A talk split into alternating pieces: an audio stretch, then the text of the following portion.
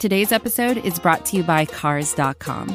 With over 2 million vehicles and 50,000 more added every day, Cars.com will match you with the perfect car for you, your budget, your life, your style. And if you're ready to say goodbye to your current car, Cars.com will get you an instant offer to cash it in. Just start by entering your license plate and get matched with a local dealer who will write you the check. So whether you're looking to buy or sell, just go to Cars.com. It's magical.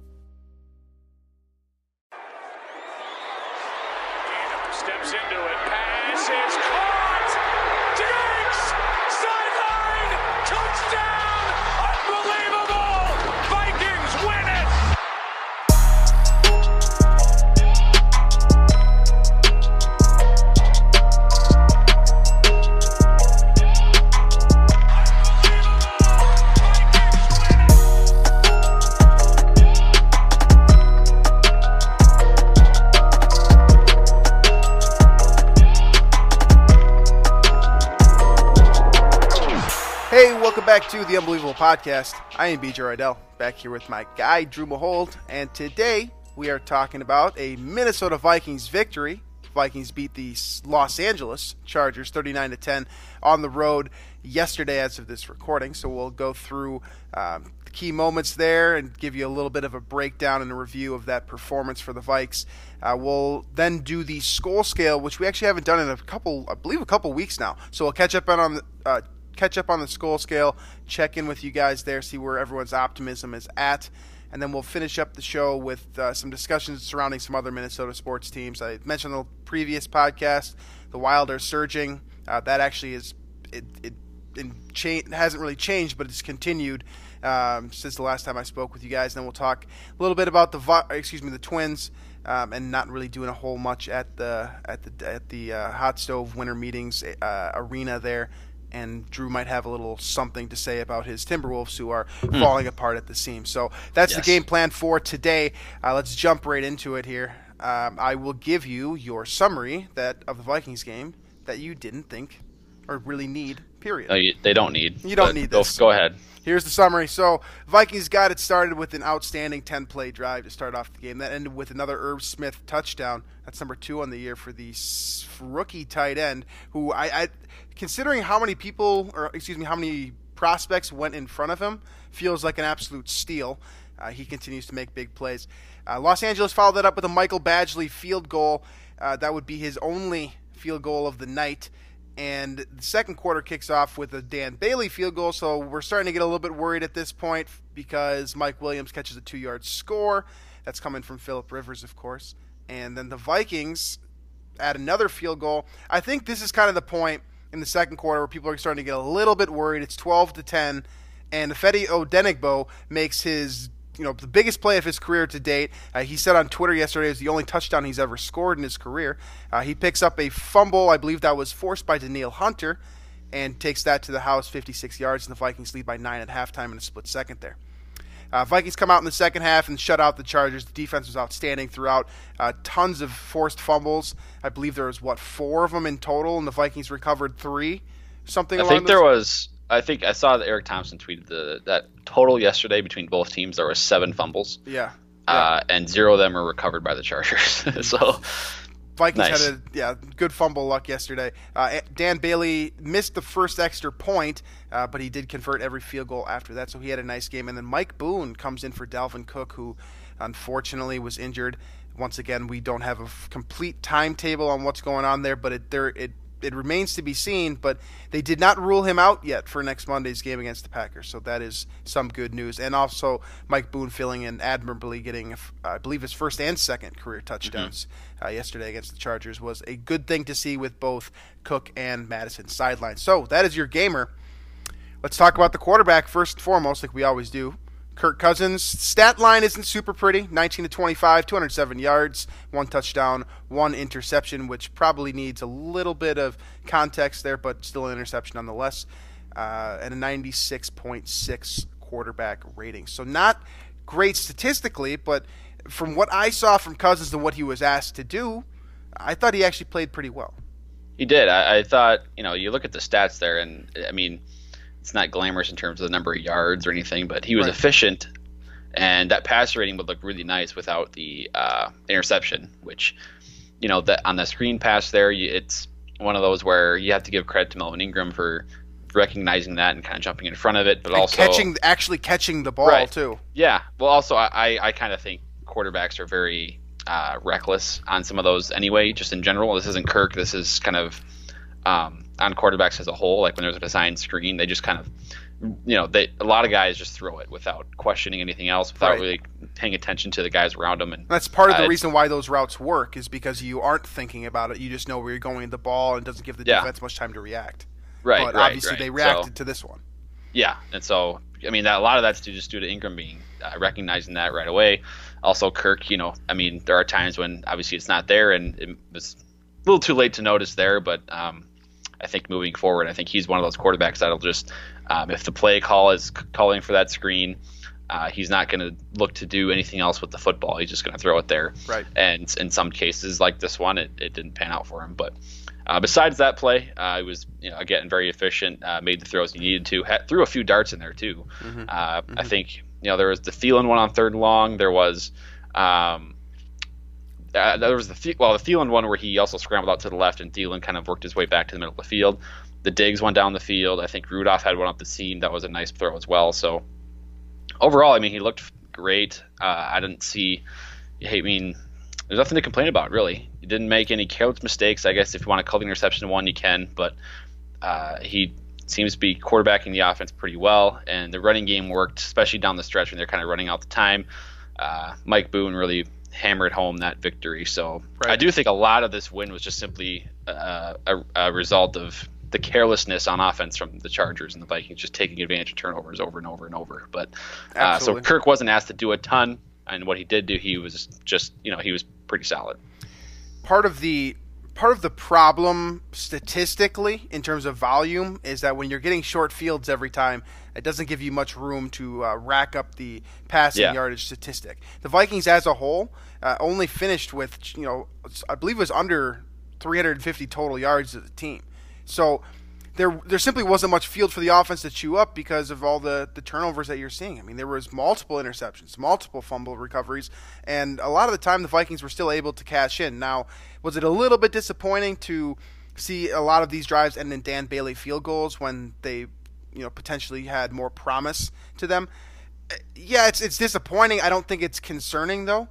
I don't think this is something that you know that has been a trend for the Vikings all season long, not being able to get it done when they get into the red zone and you know near it. So uh, that doesn't concern me all that much. The the fact that the Vikings weren't able to convert when they were very very close, you know that, that again, it's not a trend yet, so it's not something to be worried about. It's just disappointing to see because this game could have easily been a 50 burger, you know. Um, so there is that, but as a whole, you know, when you expected Kirk to make a throw, uh, he made it. You know, getting first downs on third and long, uh, just converting third downs in general. He was very good when he was asked to pass Yeah. the ball. And then working the ball downfield, he continues to excel with that 20 plus yard air yard accuracy. You know, I I've seen people say that he could have led Diggs on that one you know deep ball that he had to kind of come back to get, but he was throwing off balance. He said it in his press conference that if he was able to you know set his feet, that he probably Yeah. could have got a little bit Well, and that's also one of those where it's it's kind of as a. I mean, I'm sure there's some mental gymnastics as a quarterback Sure. when your guy does have like three to four steps on a, on a DB. The, last thing you want to do is overthrow that and miss that opportunity. So Right. you kind of play it safe a little bit. Make sure you get the completion uh, more than you know you're trying to throw a dart perfectly in stride. So Right. uh, I, I I think I give Kirk more credit there than blame, or kind of you know I'm not going to take anything away from that throw. Right. You complete the pass, you give credit to Diggs for getting that open, uh, and you just you really I mean yeah they ended up scoring on the drive anyway, so it's not in the in the end there's nothing really to criticize about that throw. They the, it ultimately ended in seven points. Right, right. So the Vikings end up getting well, Kirk Cousins, I suppose, being the catalyst of this. Uh, got a lot of players involved. We didn't see a big game from Adam Thielen, but it's nice to see him back on the field. Uh, you mentioned the one big catch. Uh, he finishes with three for 27. Solid performance, not an Adam Thielen like performance, but I believe that this is kind of a get back in the game type of situation. Yeah. Plus, the Vikings were leading by so much uh, Yeah. late in the second half. There wasn't many opportunities to Yeah. I mean, there was a lot of Bisi Johnson involved early on too, like a little bit more than you know we would have seen prior to the hamstring injury. I think, uh, and that's uh, I think again, like you said, just they're getting Thielen back involved. They didn't want to, you know, give him 100% of the snaps right away. And Bisi's been playing well too. So right. you got to give him credit there and allow him to stay involved in the offense. I think he has earned a little bit of a role when Thielen is, you know, completely 100% back, which it seems like he will be for these final two division games. So, I mean, overall, offensively, I don't think there's, you know, at least with Kirk, it didn't seem like there's anything concerning. Uh, I guess for there's me, no the real takeaways from this game, right? offensively, there isn't really. I mean, in some ways, you could say that on the defensive side too, just because it just seemed like the Chargers just didn't want to hold on to the ball, and that was a lot of the the right. result there. Right. Uh, it with Kirk, like the one concern I kind of had, and when this this is making me feel a little bit better, is like, I guess it's it also pertains to the Vikings under Zimmer, like the whole era, but like road games outdoors, like the Vikings have been very. Uh, well, not great, I guess is is yeah. the, the term there. And Kirk is has been very not great outdoors uh, in road games with the Vikings, and so to get one like this, you know, it, it I think it means a little bit, uh, but like you said, the the Chargers just they gave this one away too in so many ways, so it's not like it's a super impressive win. Um, and, and Kirk definitely didn't do anything to wow me, but at the same time, he didn't really he didn't do anything poorly either. He did exactly what the offense was, you know, what he was supposed to do, what the offense called for, and so I think, depending on how you feel about what he deserves credit for, what he doesn't, he played a Kirk Cousins game. He played kind of how he has throughout the whole season. Um, nothing spectacular numbers wise, just because the game didn't call for that many passing yards. The the big thing offensively, the one major takeaway from this game, if there is only one, uh, is the fact that Dalvin Cook missed the majority of the second half um, with another upper body type injury. Uh, this could range anything from being you know, a collarbone situation, a dislocated shoulder. You know, I've seen people throw around bicep injuries potentially, which is would be really scary and be a very, you know, part of what makes me believe it's not a bicep injury is because if he tore something in there, like we, would already be hearing about him being mm-hmm. done for the year. So uh, that's, I guess, some good news, some reason to be optimistic. But we just don't know much about that injury. What we do know is that Dalvin Cook is an MVP caliber player within this offense uh, and really within the entire league as a whole. If you want to stretch it out a little bit, you know he's he scored what 13 touchdowns, so he's scored it, pretty close to 50% of the team's total points. Uh, you know, it's he's he's a very important cog within the structure of what the Vikings try to do offensively. Uh, I think the Vikings tend to be a team that is able to, you know, they, they're traditional in the sense where they run to pass as opposed to pass to run. Uh, Dalvin Cook is really a kickstarter to that campaign. So this is a major loss, no matter how you look at it. Now, there's a couple of things about this. One being that we don't know the extent of this injury. He could potentially be back for Monday night, and this entire point will be moot. Uh, so that's that's you know it's a good thing and a bad thing that we don't know much yet. Uh, it's a it's a bad thing in the sense that it could be worse, and obviously it's a good thing in the sense that it could be you know better than I think a lot of us were very fearful of when we saw him go down. Yeah. So that I'll also I'll add though, like even I mean obviously if Cook misses the game, that'd be a, a bad thing. Right. Uh, but I like the the one two punch of Mattison and Boone if that right. were to be kind of the next the other big point step here. up. Uh, and Abdullah has been okay, but I, I Mike Boone ran really hard in that second half, and I really liked the way he played. So if it comes down to Mattison and Boone um, taking over those carries, you know, obviously Dalvin Cook is your stud and you're probably top five runner in the NFL. I get that, but Mattison and Boone bring an attitude that you know I think the Vikings offense could benefit from if it comes down to that, where maybe they need to limit Cook or maybe he's not playing at all. I like those two guys to carry the load, and I don't think this offense would see a huge drop off um, if Cook is to miss time. It, it is concerning long term because it does take a home run threat out of the backfield. I know how solid uh, you know Boone was yesterday, and, and Mattison has been throughout the season, but th- neither of those guys are burners. Um, no, they're, they're, not. You're not going to get a home run threat from either. You're not going to get the 75 yarder against the Packers. That kind of brought the Vikings back into that game. Right, right. The, and really, the only option that's going to give you that home run threat is Abdullah. And now he does not run between the tackles all that well. He can get to the corner and to, you know potentially take you for a long one, uh, but he is definitely not a every down back at this stage in his career, and really never proved to be uh, at the NFL level. So you can have a you're gonna have a trio of running backs next week. It seems like uh, I, remain hopeful, you know, about Cook as much as all of you guys are as well. But to be realistic here, do the Vikings have a shot against the Packers if it is Alexander Mattison and Mike Boone? Because oh yeah, oh you yeah. think, you think that doesn't it doesn't change it? You know, it's not a drastic enough change. Oh no, they No. they they they, they I would still favor them without Dalvin Cook at home against the Packers. It's it, it's it's interesting because this leads to this will beg a question that I'm sure that we'll have to touch on this offseason at some point. But the the replacement value of just running backs in general, you know, it's easy to it's quote easy to find a replacement.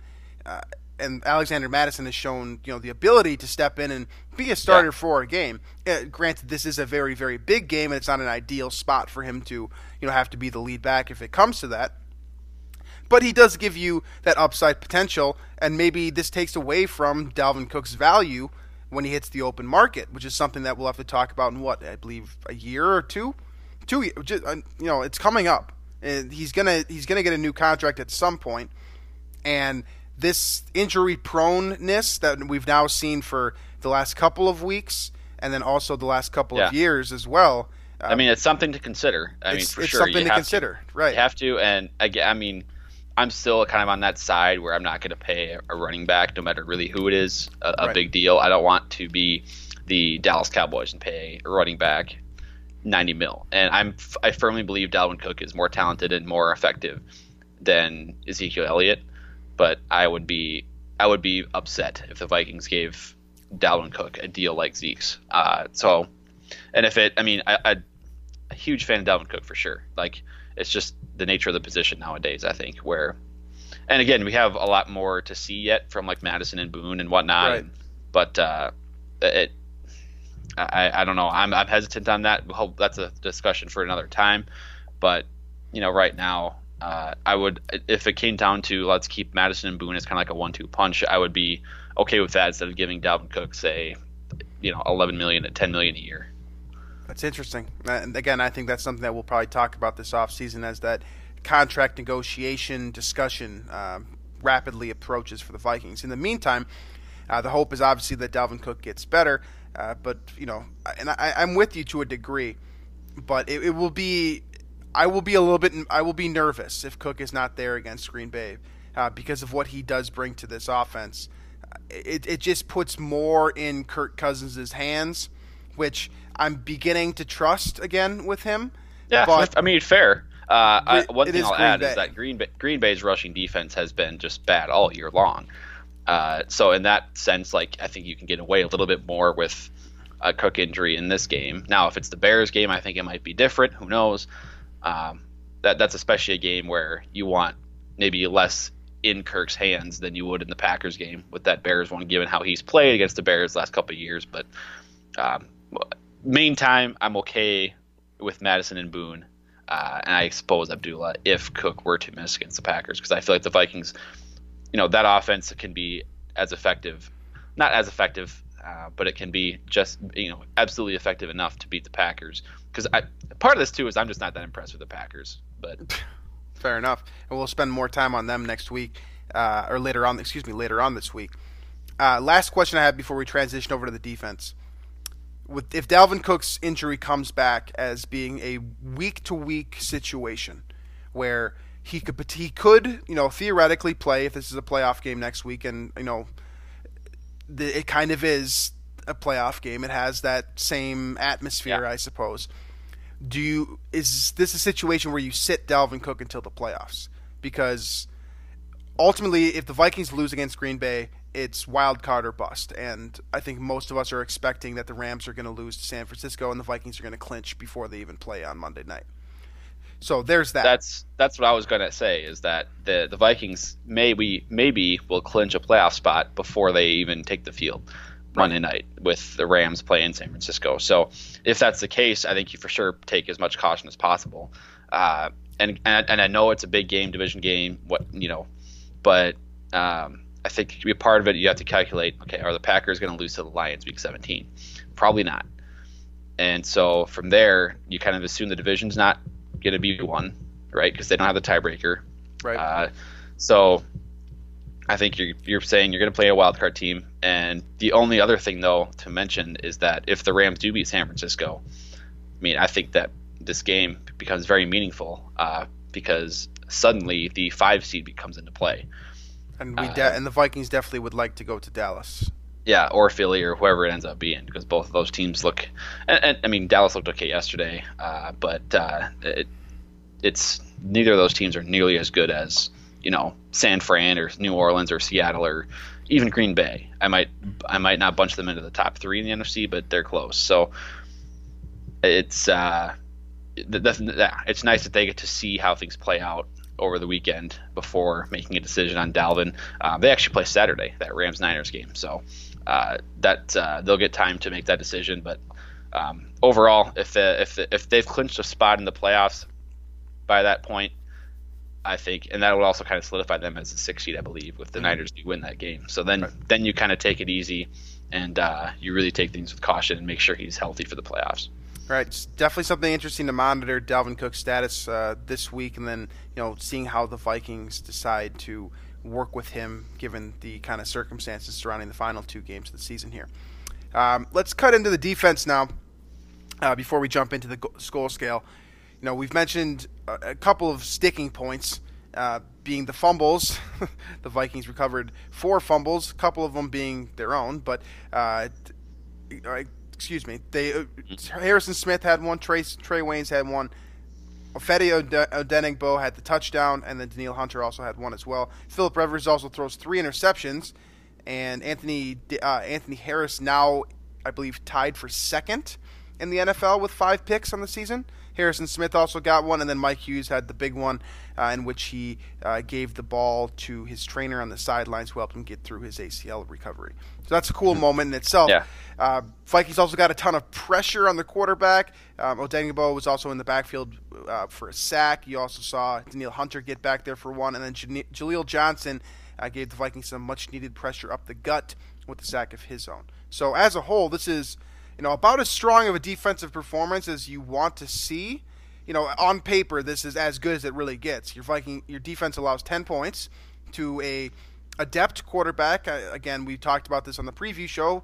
Uh, Rivers not necessarily the guy he was, you know, 10, 12 years ago, but he's still in. I, I consider to I consider him to be an adept quarterback because he's experienced. We know he has talent and he has a track record. So it's it's nice to see the Vikings beat him in the mind portion. Anthony Harris definitely did that on his interception, where he sort of baited him back to the middle. Yeah, he did. And I saw a couple of the climb the pocket guys mentioning that he looked like Ed Reed on it because there's literally a play in Ed Reed's career where he did the exact That's same the one thing. that uh, Belichick talked about on that uh, right. Uh, all-time team or whatever that, that was that Reed was named to. Right. That was pretty sweet, and it does look a little bit like that. It's not quite the same, obviously, when you have Peyton Manning versus right Philip Rivers, but it's still. I mean, it's a similar concept there where he kind of baited him, was had his his body moving one way, baited right. him back to the other side of the field and picked him off. So you've got an outstanding you've got an outstanding defensive performance from basically all of your your big name guys, with the exception of Xavier Rhodes, who missed time. Um, yeah. apparently due to injury, but I think it's kind of a rotational effect is also in there, and it seemed like Holton Hill got some more snaps too, which was yep. kind of good to see. That's uh, all. That's nice. Eric Kendricks, by the way, was dominant. Um, Continues to be dominant. He's. I mean, I know you can feel how you want to about Pro Football Focus. I think it's definitely a nice tool to have to kind of see right. one perspective on how the players are performing, and he ranks uh, number one in terms of linebackers right now. And I think I think he's number five in run stop run stops like for all players in the NFL but then he also has the top coverage grade for linebackers, So he's like really your do it all linebacker, and he should be getting Pro Bowl recognition, but we know the Pro Bowl is kind of a sham. So, right. uh, but he's an absolute stud, and he's been kind of, I think, the best player on the defense this season. He's definitely been the most so, consistent. Uh, he um, consistently is racking says, up tackles, right, and that says a lot to turnovers. because, because Danielle Hunter coverage. has been that dominant too. Right. So you have those two guys who I think are both perhaps the best at their position in football uh, Kendricks and Danielle Hunter. And so that's a solid starting point. We're not even talking about Harrison Smith, who still I think is playing at elite level. You have Anthony, obviously Anthony Harris baiting quarterbacks and two interceptions. Uh, if the cornerbacks could kind of step up, be more reliable uh, down the stretch here in you know come playoff time, I think this defense could be really effective. Kind of once again the way they were a little bit 2017, 2018. So I think you have some stud players. I think I, I did not like Hughes being matched up with Mike Williams so many times early in that first half. Yeah, that size mismatch was a problem. So if the Vikings are to, to be matched up with uh, you know a team that has a big physical receiver, you know, in the playoffs, I think that could be a problem. But we'll cross that bridge when we get to it. As for now, uh, very nice to see the Vikings take advantage of some really weak ball handling by the Chargers. Absolutely. You know, that's the that's the one kind of caveat that I have to this performance is that when you have such good fumble luck and the other team is literally handing you the ball it seems at times, it's it doesn't take as much like it obviously takes the same amount of effort to get to that point, but like it's it's it seems too easy, right? Like it's it not. Did. It, some of those the, the, the Gordon fumbles yesterday, yeah. both of them seemed right. like it was that he lost the ball way too easy. It was like a Peterson fumble, right? Where it was just like the guy. I think one of them was Shamar Stephen maybe forced it, where he uh, like it.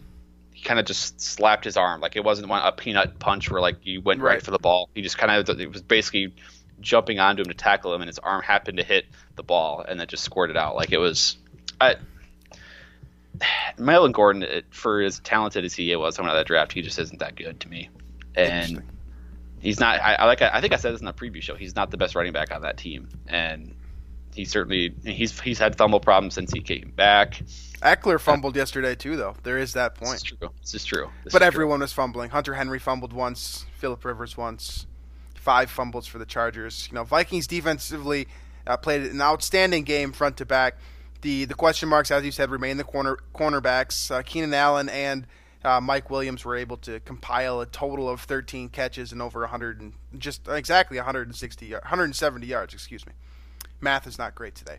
So the cornerbacks are, leave a little bit to be desired, I suppose. The safety duo remains one of the best in the business. Uh, they showed it in a big way uh, in terms of turnovers, you know, where people are actually paying attention. Uh, Harrison Smith and Anthony Harris, um, outstanding performance from them. It's tough to just give one game ball to this defense because there were so many guys that contributed in yeah. some sort of way. Um, ultimately, you look at, like you said, Kendricks and Hunter probably being the catalysts. Um, of this unit, and you know, Danielle Hunter had a sack. He had one, at least one forced fumble. He had two forced two, fumbles according two. to the stat sheet. I thought the one was Stefan, but uh, maybe they. Regardless, he he's you know put himself firmly into the defensive player of the year category, even though no one knows who he is and no one can pronounce his name on the broadcast. I heard Danelle, Danielle, Daniel, and Daniil all yesterday on the broadcast. Ridiculous. It, it, what more does the guy need to do? Like, does he need to? It's co- just it's just his personality, though. He's not. But he has attention. a sack dance. He's putting up numbers. He's young. He's Zeus. But he's physique. like he doesn't have the. So I am I'm just comparing him to Nick Bosa, right? So Nick Bosa coming in, first round pick, ton of attention even before he played a professional football snap. You got the brother that plays, uh, right. you know, Joey Bosa, coming from Ohio State, was always a highly touted prospect. All this stuff. Hunter, you know, really didn't have any college production. None. And then none. I, pretty much none. Obviously, he came from a big school, but he was still like a backup at LSU when he was there. Right. He was just a freak athlete, and has kind of worked his way up on a team that really, I mean, to the casual football fan, a lot of player, a lot of people aren't going to know a lot of the names on the Vikings defense. Right. Straight up. I mean, Harrison Smith is kind of the same way, not uh, seeking that attention. Uh, from Eric the Kendricks and, is definitely yeah. in that category as well. Yeah, yeah. You just got a bunch of guys that want to do their job and want to win versus gathering the the spot, finding themselves in the spotlight. So I think that's just part of it. And I mean, look if you look at the product, the, the stats, with seem, which is what seems to win these awards, Hunter is up there and probably has the best case. Um, but then I even saw Sam Monson from PFF said, "Well, I think Eric Kendricks has the best case according to the PFF numbers." So you got two guys that are right on that Vikings defense that a lot of people just don't know are that good just because they play in Minnesota. Let me ask you this, and then we'll jump into Skol scale. Does this defense for defensive performance do anything for you moving forward in terms of kind of being more comfortable with the defense shutting down offenses? Because this isn't a like I know they're handing the ball out like Halloween candy, but this is still a good offense. Yeah. Quality opposition, playmakers across the board. We went through all of it. I mean, they made them they made them look bad, like really, really bad. And they're, I promise you, the Chargers' offense is not that bad. I promise you that. I mean, they stopped the run pretty well. They contained that, um, and I still don't like how easy like Allen and Williams were able to get open. Um, right. I, I, think if you get a quarterback that can throw the ball with some zip on it, it's a lot more dangerous. You know, like some of those deep balls, they kind of were picked off maybe because they were just floated a little bit by Rivers, but um, you know, it, it, was it was a solid performance. I think they benefited from some again poor ball handling, but uh, it was definitely better than you know the Seattle game, for example. Like right. at least in the Seattle game, like the the Seahawks were running the ball at will. Vikings contained that quite a bit, and so uh, from that perspective, I really like how they played. And uh, but I do think a lot of the the turnovers, whatnot, I think a lot of that was just simply the Chargers didn't come to play. Yeah, I might need to see more from this defense as well. But it's definitely nice to see that Gordon and Ekeler were basically taken out of the game. 2 mm-hmm. guy, two you know key focal points that we harped on uh, during the preview episode. And you know, I guess it kind of is a win in itself to keep both Allen and Williams under 100 yards. Only one of them scored. I it's, mean, it could have gone a lot 90, worse. Allen had 99 yards. That's you're, you're, you're, basing that out of a technicality there, but yeah, fair. It's a good it's a good point by me. I'm raising good points. Anyways, sure. let's um let's jump into the Skol scale. Uh, gauge our optimism following this uh, trumping of the uh, the Los Angeles Chargers. I'm going to say San Diego for the rest of my life. Um, that, that understandable. I mean, right. Uh, so the Skol scale, for those of you who have not heard it before, because we haven't done it in the last couple of weeks, just gauging your optimism on a one to ten scale. 10, of course, being the best, thinking that you, the Vikings are Super Bowl bound and will win that Super Bowl. And, you know, you kind of trail off with uh, your explanation as you work your way down the list. Uh, last time I was sitting at a 7, and I believe you were also at a 7. I think I was 7 or it's been a while. It was after the Seattle game. Yeah. Last time we did it. So we were kind of a little bit down. We didn't get to do it last week because of my I was gone. Um, so this is kind of almost in a way for me the last two weeks combined, but I feel kind of the same way about both games where they just really they beat up on a team that wasn't playing well. Uh, the Chargers didn't play well. The Lions were really bad. I mean, David Blough just right. didn't seem like he belonged, which, you know, I guess right. that was to be expected eventually. Um, so I'm going to say, you know, they obviously they got two wins. One was on the road outdoors, which is not very Vikings like. So to that to that point, I'm going to say 7.5. Um, but so I mean, I'm increasing it from before, but I, I, mean, again, the Vikings don't have any like super impressive wins this year. You know, um, they they've really they've really beaten up on teams that they're supposed to, which they deserve credit for that. Right. Um, but they haven't. You know, that, that Cowboys game was it was impressive at first, but now they've kind of since then really tailed off. So Oakland can be the same thing about Oakland. Yep, yep, yep. So I mean, this Packers game provides that opportunity. Now again, I, I still don't think Green Bay is that good, but yeah. I guess they, th- this would still obviously be. I mean, they're right now the number two seed in the NFC. It would be one of those wins that that, that you can kind of uh, tell the rest of the league, yeah, uh, you know, we belong in the playoffs, and so right. I think that'll that would be you know a really big jump in my Skol scale. But for right now, seven and a half is where I'm at. I'm sticking right at seven. I'm with you that these last two games really didn't do a whole lot for me. Uh, but the reason why, uh, and I mentioned, I explained this last time we did the Skol scale, and nothing has panned out for the Vikings in their favor since that point uh, in terms of the scheduling around what the Vikings yep, are doing. This is true. The Vikings are doing their job. They won the last two games. They won convincingly both weeks. You know, they basically just asserted their dominance on both the Lions and the Chargers, which, you know, there's not a lot of kickback, as you mentioned, from those two organizations right now. So, that being said, like, that's good. That's good that they won those two games. I'm happy about that. Uh, Cousins continues to play well. The Cook injury hurts you know, in terms of because I'm thinking long term with my Skol scale here. And ultimately, what we have gotten to the point of, despite winning this game yesterday, is that the Vikings have two games remaining. It's highly, highly unlikely that they're going to win the North because, like you said before, Packers probably aren't going to lose it to the Lions. Uh, they beat the two teams that, you know, really had an op- a true opportunity uh, to make this thing in- interesting. So you know, with the Bears game in the past now for the Packers, I just don't see the Vikings clinching this division anymore. I just I don't see a path for it, and that means that they'll be playing on the road. And if you know all things kind of pan out the way I'm expecting them to, they'll be the sixth seed, and they'll be heading to either Green Bay or New Orleans. It seems like, mm-hmm. which is not something I'm super excited about, especially in terms of judging this you know team as a potential Super Bowl contender. I think they got the talent. I think they've shown that they can assert dominance like a Super Bowl contender the fact of the matter is that their greatest strength they're not going to be able to use in the postseason, and that's playing at home in U.S. Bank Stadium. Right. So and that again comes down to at this point that comes down to one game that they lost, the Packers mm-hmm. game. Well, I mean, really any of those games, and they're it's changed. But that Packers game is really, to me, just the the, the killer because they played really one bad quarter in that game, and then they were the better team for the other three quarters. But that's and again the discussion. And you don't want to to bring, right you know, now. you don't want to go all the way back to September to judge this team, but ultimately, like, this is my argument. This is literally my argument for why division games should not be played until at least October, because this Vikings team is considerably different. It's more evolved. Uh, there's more innovation. More playmakers have gotten involved. We've developed some sort of, you know, comfortability with guys like Bisi Johnson, who we didn't know anything about in September. You know, Irv Smith has came on in a big way. Kyle Rudolph looks more like his what 2015 form. Um, th- over the last six weeks than he did, you know, coming into this year. We've gotten a lot of new information since that game, and it's just really disappointing that ultimately you're right. Like that's going to be the straw that broke the camel's back. Is that stupid interception that Cousins Yeah. threw? That he, I don't expect to see that throw from him again. Partially because I think he's scared to throw that ball. Period. Now- but also because I think he's a better decision making now maker now than he was in September. I mean, here's another question that we can kind of we can touch quickly now before getting into the other responses we got. But I, I, this is another one of those scenarios where it kind of promotes the case for a playoff format that's not based on division winners getting the top four.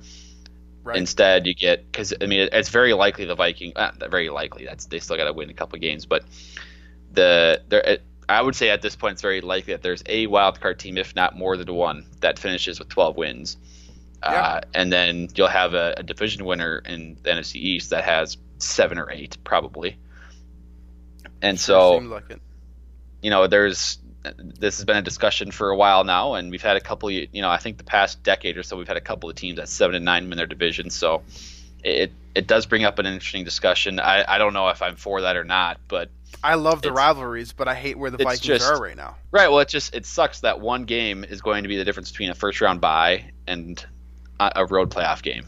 You know, for probably the It does- Vikings, probably the 49ers, or whoever else would be that other wild card team. Yeah, it does. It definitely sucks, but I, I mean, I, I like the format. It's just it just it's it's biting us this year, and that's why we're complaining about it. The- I mean, true. if we were in Dallas's spot, we'd be loving the format. You know what I mean? So yeah, I mean it's and it's also one of those like if if you really want that, you know, that home playoff game or that first round bye, then just win your beat the Packers or beat the Bears right, with Chase Daniel playing quarterback. Like right. I mean, like for sure do that, but for sure do that. Yeah. Yeah. Uh, okay, we'll get to the responses here. This is Adam West, a at, or at a West E one. Uh, he says seven point five. He said not sure why there would be a change. It was a different version of the Atlanta game week one. We know at this point that the Vikings win versus bad teams. Nobody should have expected a loss yesterday, and the team held up their end. So I mean, he's not wrong. yeah, he's he's had this. I mean, I, he's a fun follow on Twitter because he likes to Likes uh, to ruffle some go- feathers. likes to go against the grain in terms of the the Vikings uh, nostalgia. So, uh, you know, and he's right. I mean, that's the case this year. The Vikings have beaten up on bad teams, haven't had a problem with that, and then then they've played good teams. Ultimately, they come up short. Green Bay, Kansas City, Seattle. so they like I like we mentioned before, we didn't really learn anything new from this game. Like Right. it doesn't like the defense played great. Like that's helpful for me in terms of being able to trust them again in a big situation because because of the talent that Los Angeles has. But at the same time, they were they were handing the ball to the Vikings defenders. Yeah. Like that's not going to happen again. It's just not like it's not like they were making these sensational forced fumbles that like you know pe- like you mentioned the peanut punch. This was no this was no peanut Tillman out there. This was just like here you go, give it back to your offense on R forty. Like that's the situation that we saw for more of the game than not. There's just nothing mm-hmm. to take away. Like it's it's cool and they were dominant. it was fun. It was, good for our it fantasy was team. I yeah. started, I started the Vikings defense in I did too. It changed. It It changed everything for me. I mean, you know, it was awesome, but just ultimately, like, I can't take anything away and be like, this player's better than I thought, or this player's worse than I thought, because the cornerbacks are really my only concern right now in this defense, and the only thing I learned about them is they're as inconsistent as ever. Whereas, you know, I knew Harris, Harrison Smith was good. I knew that Anthony Harris had ball hawking skills at safety. You know, I knew Eric Kendricks was outstanding in coverage and coming up as a run defender. I knew that Danielle Hunter was is a beast off the edge. We knew all those things. I didn't learn anything new. So I'm with them on this. Yeah, I mean, it's it, it, there's nothing really wrong with what you're saying there. Um, this is from Kyle Slaby at the Big Herman. He says eight. I believe this team is talented enough to beat anyone, but I don't feel any of the wins have given me enough confidence to say that we will beat anyone. So we're kind of along our same line so far. Uh, but he, then he adds that he feels better about this team than uh, he did in 2017. So that's something. Um, I don't know how you feel about that comparison, but I think I a trust lot this of what, offense a hell of a lot more. I think did what he's saying is a lot due to just simply who's playing quarterback.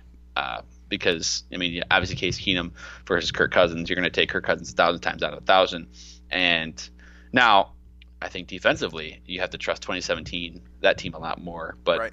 uh, overall, I think I might take this team. It's just that they have to go play on the road, which sucks. Right. Right. I, I think I'm with you on that too because you look at the roster composition as a whole. Uh, it's a lot, a lot of the same good things. The Xavier Rhodes thing is really kind of the kicker here. This is Yeah. the difference maker. If you get 2017 Rhodes on this team, I might be more comfortable thinking they could run the table on the road, even because that shutdown cornerback, like that, really changes how you approach things as an offense. I don't, I don't know what Seattle would be able to do if Rhodes is shutting down Tyler Lockett. You know, I would, tr- I- would feel a lot more comfortable heading on the road to face Mike Thomas in the playoffs at the Superdome if I know that Xavier Rhodes is going to take away half of his game at the very least. So, from that perspective, that makes me lean 2017. But at the same time, I know Keenum was great, but I never trusted Keenum. No, no, it was it, you, know- never did. You just never did. I, we got to the point in like week 13 where I think we both kind of just agreed to be like, okay, this is Keenum's team. Let's see how he does. He's clearly gonna, you know, he's giving us a better chance to win than Teddy Bridgewater ever did. It's his team. It's his show. Let's do this. But you were always waiting for him to throw the back-breaking interception. You And were he, never I mean, he threw those miracle. interceptions a few times too. It just the Vikings were able to be comfortably leading in those games, or they were playing inferior opponents where those interceptions didn't matter. Right. Um, and then if you remember in that Saints game, he did throw one that he just kind of lofted it up. In that We forget about game. it though because and but of yeah, the other throw forget he made. because of the other throw he made. Yes, but so I mean, overall, ulti- I think I mean you trust Vikings, Cousins with your life at this point. Like he's been a top ten quarterback this season. That's not deniable right now. This year, Kirk Cousins is a top ten quarterback. I trust him more than three, four, two, two thirds of the league. yeah, So I mean that's That's that, that gives be- me a fighting shot. I like. I don't know. It's tough. It's tough. I would take love- 2019. Um, it's just it on a neutral field. If everybody, if every game is played in neutral field, I'm taking 2019. But the fact that the Vikings have to go, uh, well, a, the, I mean, 2017 they got a first round bye, so that's a, another clear advantage for them. But Right. Uh, the fact that they have to go on the road Right. is is just It's just a different year, straight up. Yeah. Like that's what it comes down to. yeah. Why are the Niners this good? That's annoying. They, Um, they kind of rent, throw a wrench in this thing, huh? Yeah. All right. The last one from Matthew Creer. He says a seven Guy. and, ha- and has nothing to do with the team. They could finish 12 and four and have to go on the road the entire and the entire of their playoff run. It doesn't bode bode for a ton of optimism. So he's kind of on the same. Yeah, that's that's what it comes like. That's what it comes down to. Is that if if you knew if we knew that the Vikings were getting at least one home game in the postseason, I would expect one postseason win. Now that they're playing, you know, that we're leaning towards, uh, we could pretty comfortably say they're playing on the road in the postseason. Yeah. Oh yeah. Uh, I I think it's a flip of the coin if they win at the now. At the- Before it was like At the I would have At the best, it is. I Yeah. mean, it depends on who they play. If they play Green Bay, I actually like that matchup. Uh, the second time around. Um, if it's Seattle, maybe. I, I I just I don't want to go to San Francisco. Seattle. I don't. Well, no, I don't know. Because San Francisco is like a. It would be. It, they did just lose at home to Atlanta, so I don't know. I mean, we'll see. I want to see how the rest of the season pans out. But I don't like playing at Lambeau or the Superdome, no matter. wh- Oh well, or CenturyLink Park Field. So those three home field advantages are not great. I don't. I'm with you, Creer that it's the fact that they have to go. They could potentially have to go through Lambeau and the Superdome just to get to the to the Super Bowl, and then they have to play Lamar to the Jackson. NFC Championship game Right, right.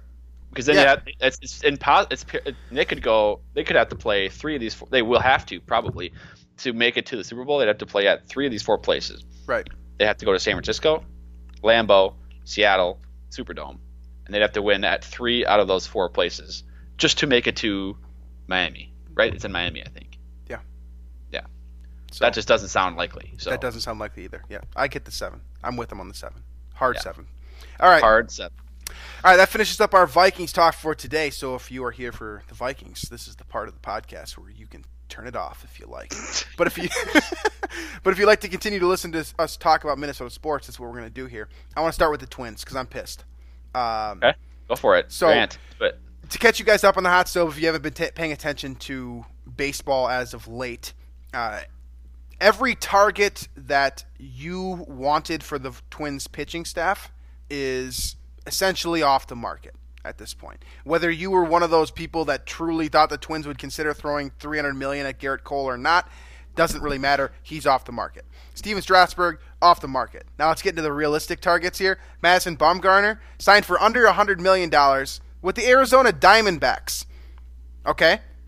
So that's disappointing just in itself because he signed with a team that didn't make the postseason, that really wasn't competitive last year, and also traded away its frontline starter Zach Greinke to Houston at the deadline last year. So that's frustrating to see him go there. The only explanations: his wife wanted to move to Arizona, which I don't think is likely because they've built a home in San Francisco. Why wouldn't they just stay there? National League team, so he gets to continue to bat and face pitchers, you know, in the lineup two to three times a game regardless, I just that's really disappointing. Uh, I believe Hyun-jin Ryu is still out there, so I guess there's some level of optimism. I personally not a big Ryu fan because he's been a splash in the pan type of pitcher. There hasn't been real consistency throughout his career. You know, he'll have you know six weeks of great you know grade A baseball and then get schlacked for like 11 earned runs in, a, in an outing. So I just don't trust him as a frontline starter, but he's still out there, I, I suppose. And then there's also Julio Teheran as well, who I don't believe I've seen sign, um, and I'm a big fan of his from his early Braves days. So that would be the one target that you know I like remaining there. Uh, Rick Porcello signed with the Mets on a one-year deal. I thought that was, you know, a situation where the Twins could have easily given that money out, probably even given him extra year on the deal, and you know added to the rotation depth. So that was disappointing as well. What they did get was the one thing I didn't want. They brought back Michael Pineda for two years on a $20 million contract. This guy is going to make $10 million next year, and he's going to be sitting half of the year on the bench because he has to serve out the rest of his suspension, which is incredibly frustrating. oh, I didn't even think about that. It's incredibly frustrating for a couple of reasons. First of all, you just you don't have them for April or May, basically. So, uh, what are you going to do for April and May? Okay, so you didn't fix that problem, and we saw last year how important starting fast can be, given that the Twins were able to kind of grab a hold of everything in the way they play with April and May. So that's frustrating. The second part of it is I don't like my, Michael Pineda as a player. I'm pissed. Like I am I am a traditionalist in the sense that I do not and, and really this isn't a traditionalist view. This is a real life human view. I don't like cheaters. Period. I don't like them on my teams. I don't care if it's PEDs with, you know, Polanco, that still frustrates me or, you know, putting extra slime on some variety of slime on your mitt to get an extra inch break on your curveball. It's frustrating to me. I don't like that on my team. Now, the Twins did make one other move, which I like this move. It's just a very small move. They signed uh, Alex Avila to be their backup catcher slash platoon catcher, depending on how they decide to use Mitch Garver next season. Uh, he brings experience. Uh, I think many of you guys probably remember him when he was with the Tigers. He most recently was with the Diamondbacks. When he was with the Tigers, he gave the Twins fits quite a bit. He came up with a couple of big home runs against them. Uh, he's always been a good contact hitter. Uh, the point that I'm driving home here is that he's a much better hitter um, than what was the dude's name? That was it. Castillo yesterday, Castro, Jason Castro. He's a considerably better hitter than Jason Castro is. Um, so you'll get a better performance at the plate from Avila. I also think that he calls a good game, and anytime you bring experience to the backstop, that's helpful for a younger guy like Garver who is still developing um, his that part of his game. Obviously, the bat is great, but it's nice to have that you know that good on-field presence to call a call a good baseball game with a you know a less than experienced uh, pitching staff for the most part. So disappointing to say the least is kind of where I'm at. Um, I just it's very very frustrating to me Yeah. to not let I'm, I'm just go. convinced that they. I mean, the Twins. I think part of it is. I mean, obviously the weather. Uh, and part of it is you have the. the st- I saw people talking about the state income tax being a big deal, like Yeah. because you're kind of forced then to really, really overpay not I mean not really overpay, but really kind of beat other offers to get big name guys. Um, so, I mean, they would have had to offer much more than 100 mil, I think, uh, to get Mad Bum, for example. So, right. I don't know. It, it uh, really the the Twins' recipe for for winning, you know, getting back to a World Series is going to be kind of what they did last year, uh, then just hitting on a couple more of their prospects, and especially in the pitching staff, like they got to really get something out of Kohl Stewart. They got to get something out of those, you know, those three young names. Graterol that came up and was a fireballer. You know, if you can stretch him for six innings and get a quality starter out of him, that'd be big. They got to get something out of some of these younger guys. That you know, Devin Smeltzer, for example. I assume he'll probably get a quite a bit of spot starter duty next season. But if they can, if they can get something, if they can get a a number two starter of out of any one of those three guys that I just mentioned, guys that have quality stuff, uh, that would be big to have, you know, behind Berrios. Then also you've, you know, you do bring back Odorizzi, which is kind of going overlooked because I think a lot of people assumed he'd be back. Uh, that's definitely nice to see. But as a whole, this has been disappointing. And the the big thing that stood out to me was I, I, I can't remember who brought the stat up first, but it's been thrown around. The Twins have never handed out a contract larger than the one they gave to Ervin Santana three years ago. That four year, fifty five million. That's that's the longest contract that the Twins have handed out. So they really like from the start, historically speaking, the Twins were never even in the running for any of these pitchers that you wanted or that I wanted. It's frustrating, and I think that that goes back to the Pohlads just not being, you know, ideal owners. They are not the Wilfs, mm-hmm. for example, the way that the Wilfs treat the Vikings. Um, yeah. Meanwhile, the Yankees can go out and get Gerrit Cole for 300 mil, and it's, and not even a problem. Must be nice. It must be nice, exactly. So that's my Twins takes. Uh, feel free to share yours with me because I'm probably as frustrated, if not more so, than you are. So uh, let's. Uh, do you want to talk about the Wolves or uh, briefly, about... There's not. There's not a lot to touch. I don't really want to. They keep losing. They're on a one, two, three, seven game losing streak. Uh, the pro- the nice thing is they're like a game out of the eight spot in the West still because the Suns are not good either. So right. Um, okay, I mean, how, can they turn it around? Is this fixable? Or... They can. They can. Will uh, they? Will they? Who knows? I don't know. They they they stink at defense, which is not like a huge surprise at this point. Um, they rank. What do they rank? They rank. Uh, they're they're 19th in the effective field goal allowed. So that's fine. Uh, that's actually better than I thought it was. But I mean, offensively, they just need to make more threes. Straight up, they they're bad at shooting threes. Uh, they are they are shooting the 28th best three point percentage in the NBA, which I think we had this talk last time, where yeah. they, they shoot a lot of threes, they just don't make them, and I think that's the big deal. Like they their fifth three point attempts, their 28th three point percentage made.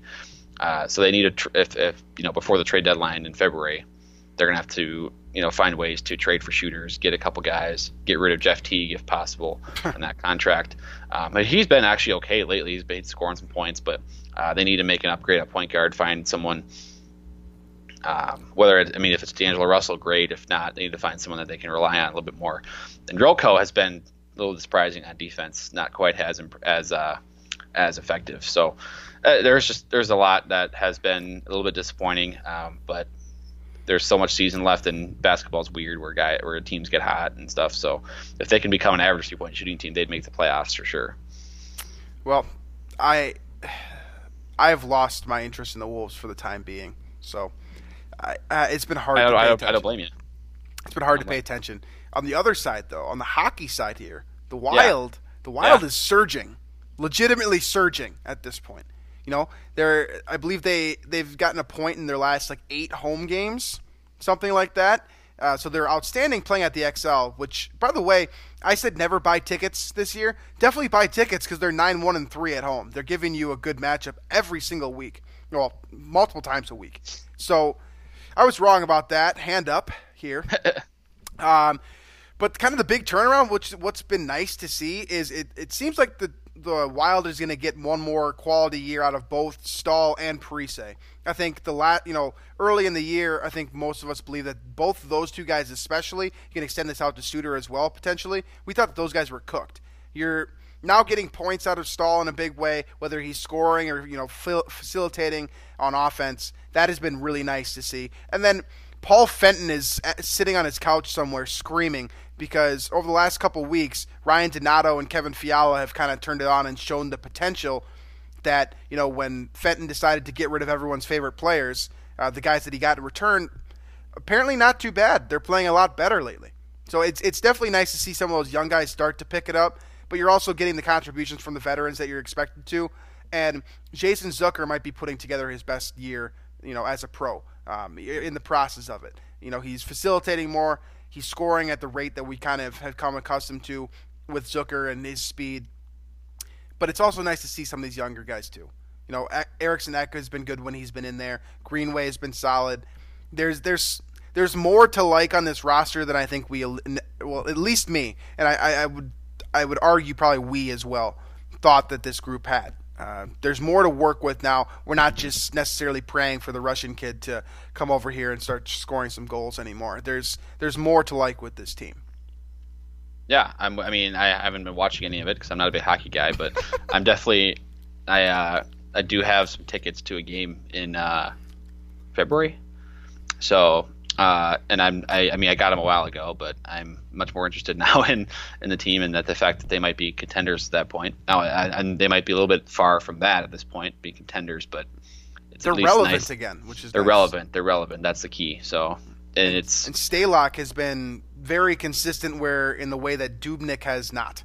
So. I, we might be seeing just a full. This this is clearly a transition year for the Wild, but we might see a lot of things shift to what will become the norm over the next couple years, um, based off of the way some of these guys are playing right now. The younger guys are starting to step up. They're getting more ice time, getting more shots on net, more pucks in deep for what for those of you out there. Uh, I mean, it's it's been a much more productive hockey season than I thought it was going to be already.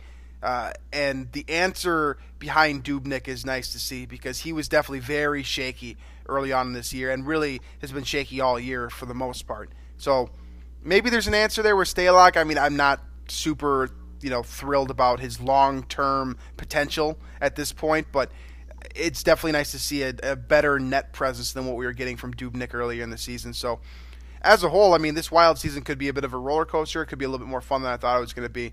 But ultimately, if they're going to miss the playoffs, I'm still here for the tank. Like, like that's what you. That's what we talked about last time. It's like yeah. just embrace the tank. yeah, they should embrace the tank if they're not going to get much better than they are right now. Because you know, as you pointed out, they're not exactly contenders. They're just winning more games than well, not even winning more games than not technically because they're losing a lot in overtime. But you know, it, they're worth watching again. I'll get. I'll, I'll, say that. And it's the really the biggest thing is just seeing some of those younger guys, like seeing some promise that you can kind of rely on um, into the future uh, there's been glimpses, and that's that's certainly nice to see. So uh, that's about all I got on the Wild. I think we've covered all our bases with Minnesota sports. Um, Gophers basketball beat Ohio State. Gophers basketball. That's a, that's a big win. Storm the court. Um, that's pretty cool. But uh, like it's because it's it, Big Ten basketball. I just want I saw that uh, the stat. I think they're 13 and 0 now this year. The home team is in conference play. So this wow. is pertaining to like there's upsets and yeah. Uh, basically, if you're the home team, you got a good chance to win. Which I don't know if that what that really means, like what that says, but maybe home crowds are that big a deal. Maybe Big Ten teams are just scared of playing on the road. I, like, who knows? It remains to be seen. It's not March yet, so. But that's but a very non-Gophers win that you know Pitino just kind of created, and I think he's there's been some uh, some talk of him maybe you know I think they just recently extended him, but uh, not you know he's been uh, the fans aren't exactly on his side per se. Maybe the approval rate's a little bit low, and that one kind of helped. Yeah, for sure. My Marquette Golden Eagles are not playing all that well. They're seven and two. They've lost two games this year, which is too many by my standards at this point in the year without ah. conference ah. play setting in. So a little well, they they went undefeated in football, so they did in that. 1964 or something like that, and they just haven't played since. It's a yeah. joke. I know. That's the point. Uh, Mankato State or excuse me, Minnesota State Mankato is in the D2 championship this weekend. My buddy coaches for that team, so I'm excited to see that. Um, so if your Johnnies hadn't blown it, the uh, Minnesota yeah, would have a representative in you know its hand. I know, I know, but so Jackson Erdmann went over 5,000 yards for the year for the Johnnies, which was kind of cool because that doesn't happen. That's I think he was yards. like he was like 28 yards from the all-time D3 season record or something like that. Wow. So, um, and then their their his last pass of the season and his career was off of his receiver's hands and into the opponents. So that's good. That's disappointing. All right, yeah. well we'll uh, we'll end the show on that backbreaker for you. Uh, nice. So as always, uh, make sure to check us out on iTunes, Stitcher, Google Play, uh, wherever you get your podcasts, with the exception of Spotify. You can find us on YouTube if you prefer to watch the show. Um, you can leave comments on that page as well. Um, as always, we are part of the Climbing the Pocket Network. You can find us on Daily Norseman there as well. Leave comments in that section. We always check those. And uh, yeah, if you haven't subscribed or rated or done any of that stuff that I'm supposed to say at the end of every show, uh, make sure you do so. And make sure to give a listen to uh, our other podcasts within the Climbing the Pocket Network. I know that there's a lot of different guys contributing there, so if you don't like our personalities, maybe you'll like one of theirs. So, um, appreciate you guys listening as always, and we will catch you later on this week to discuss the Vikings matchup with the Packers. Thanks, folks.